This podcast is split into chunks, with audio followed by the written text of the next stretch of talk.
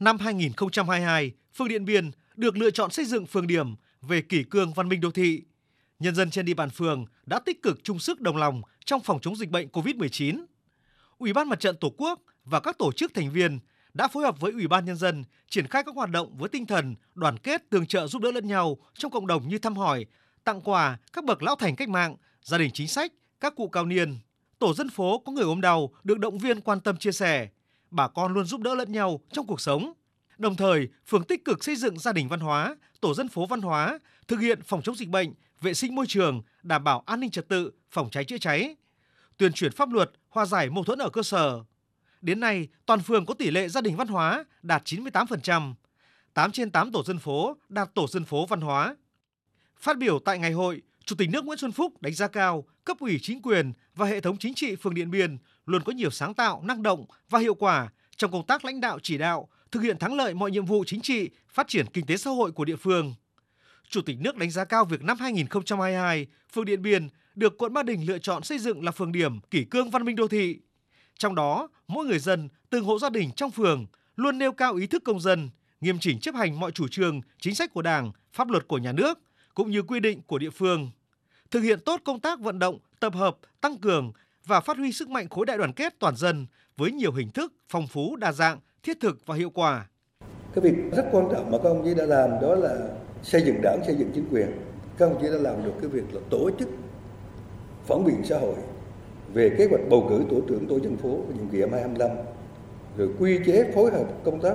với ủy ban dân các ban ngành đoàn thể rồi tổ chức giám sát chuyên đề về kết quả vận động thu sử dụng các quỹ do mặt trận tổ quốc phát động chống cái tiêu cực lãng phí rồi hệ thống tổ chức mặt trận được củng cố, hoạt động của đoàn thanh niên, hội cựu chiến binh, hội phụ nữ được tăng cường. Cho nên tôi đánh giá cao biểu dương sự cố gắng này của phường điện biên. Chủ tịch nước nêu rõ, đại đoàn kết toàn dân tộc là đường lối chiến lược, sách lược của cách mạng việt nam, là cội nguồn sức mạnh của mọi thành công, chiến thắng.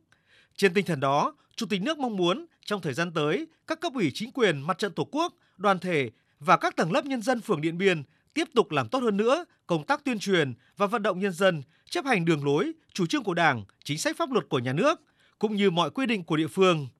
Tham gia xây dựng đời sống văn hóa, sống nghĩa tình, nhân ái, khơi dậy niềm tự hào của con người Hà Nội, thực hiện cuộc vận động học tập và làm theo tư tưởng, đạo đức phong cách Hồ Chí Minh, toàn dân đoàn kết xây dựng nông thôn mới, đô thị văn minh và xây dựng người Hà Nội văn minh thanh lịch.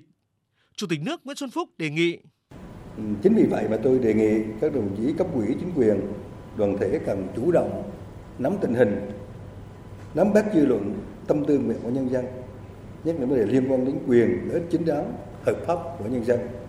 để có ý kiến đề xuất kiến nghị cấp ủy chính quyền phối hợp giải quyết. Một vấn đề nữa là chúng ta thấy ừ, mà tôi cũng mong mỏi cái điều này đó là cái việc chăm lo xây dựng gia đình bình đẳng tiến bộ xây dựng phúc gia đình chính là một cái việc mà chúng ta cần phải quan tâm hơn trong các cái hoạt động vì cái đó thiết thực từ đó mà từng gia đình tích cực giáo dục người thân và con em trong gia đình không vi phạm những cái luật pháp và phòng ngừa các loại tội phạm tệ nạn xã hội. Nhân dịp này, Chủ tịch nước Nguyễn Xuân Phúc đã tặng quà cho các gia đình có hoàn cảnh khó khăn, vươn lên trong cuộc sống và các gia đình văn hóa tiêu biểu trên địa bàn phường Điện Biên.